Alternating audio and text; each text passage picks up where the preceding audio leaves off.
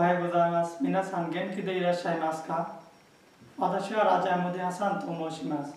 9年5月にバングラデシュから参りました。今日私は時間について話そうと思います。日本ではいろいろな大事なことがありますが、私は時間が一番大事なことだと思います。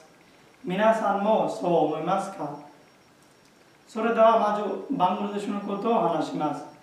私の国では時間が大切ではありません。大勢の人がそう思っています。だから今でも約束時間に間に合わない人が多いです。人だけではありません。バスや電車などもよく遅れます。時々乗り物が遅れて試験や面接の予定に間に合わないこともあります。去年ある女性が交通渋滞のため10分遅れて試験会場の入り口で止められてしまいました。そして試験に失敗していました。一方日本はどうでしょう？日本では時間に間に合わないと絶対ダメです。そして時間に厳しいです。車や電車などもよく。いつも同じ時間に到着します。車を運転しているとき青信号で進まなければなりません。そして赤信号で止まらないと事故が起きやすいです。車を運転している人はいつも車を見ないで信号を見ています。日本人は信号の時間を信じているからです。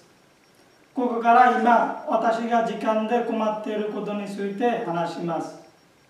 私たちの学校は午前クラスと午後クラスです。2つあります。はじめ私のクラスは午後クラスでした。午後クラスだから私はいつも寝坊して朝遅く起きていました。私は午後クラスだから寝坊してしまうと思いました。しかしその後クラスが変わりましたが、やっぱり寝坊します。学校は9時からなので時々何も食べないでいけないとクラスに間に合わないんです。でも何も食べないからお腹が空いてるし頭が痛いしちゃんと勉強もできないんです。そしていつも困ってこう言います。明日から寝坊しないで朝早く起きます。でもまた寝坊します。実は私は日本に来る前もいつも寝坊していました。私には時間を大切にする習慣がなかったのです。日本人のように時間を大切にして時間を間に合えば生活はとても簡単だし他の人も関係も良くなります。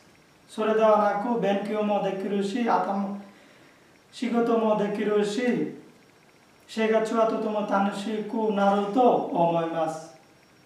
ですから皆さん時間の大切にしましょう。いつも毎日時間を決めて間に合うにしましょう。私も約束します。本当に明日から寝坊しないで朝早く起きます。ご清聴ありがとうございました。